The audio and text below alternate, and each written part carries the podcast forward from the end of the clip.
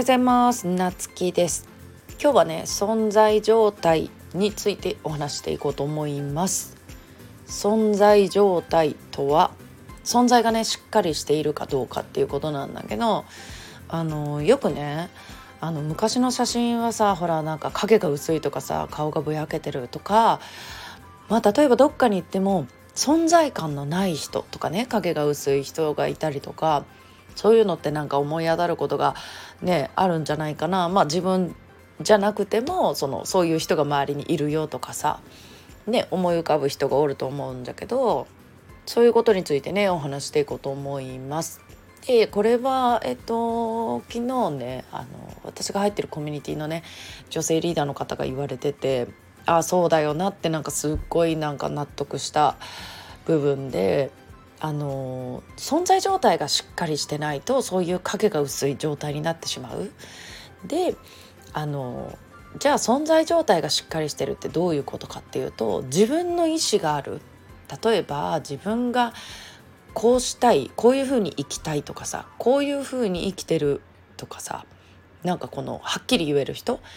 例えば自分の感覚があるとかね。であのまあ、えっと、例えば偉い人が言ってるからこれをやるとかさその人の意見に無条件に合わせる人とかもいるんだけどでうちもまあ師匠がいるけど100%はそうならんように自分も意識しとって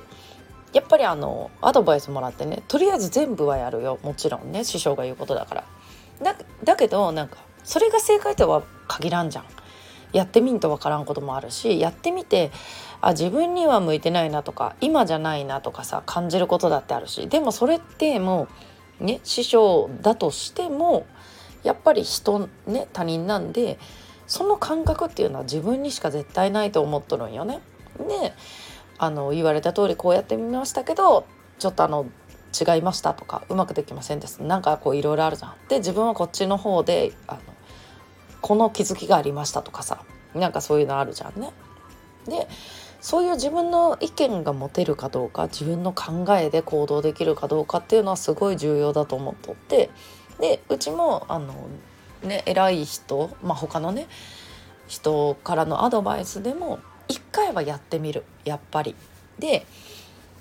そうねでもその自分のやってみてからの自分の感覚っていうのはすっごいあの大事にしてる。あのね、これはもう自分にしか分からんもんだしこの感覚がない人っていうのはあのこの感覚がなくて成功しているっていうのはあんま本当にいないんじゃないかなってうちは思ってるんよね。もうな何でもこの人のねあの言われた通り動く。まあその素直さっていうのももちろん大事なんだけどそれでね一発でうまくいけばねもちろんそれも大事なんだけどなんか違うなと思いながらも言われたからっていう理由だけでねただひたすらやり続ける人って、まあ、もしかしたらその時はうまくいくかもしれんけど自分の感覚でいろいろこう変えてったりとか感じたことをねまたその相談してアドバイスもらうなりしないとやっぱりそういうね成功とかしないしその何て言うの自分っていうものがねやっぱりいつまでたっても持てないんじゃないかなっていうのはね感じております。でそれをねなんかそういう話をされててまあいろんな方とねあのまあねこの前会ったりしてまあそういうところでもねやっぱりそういうの感じる、うん、っていうのがあったんでね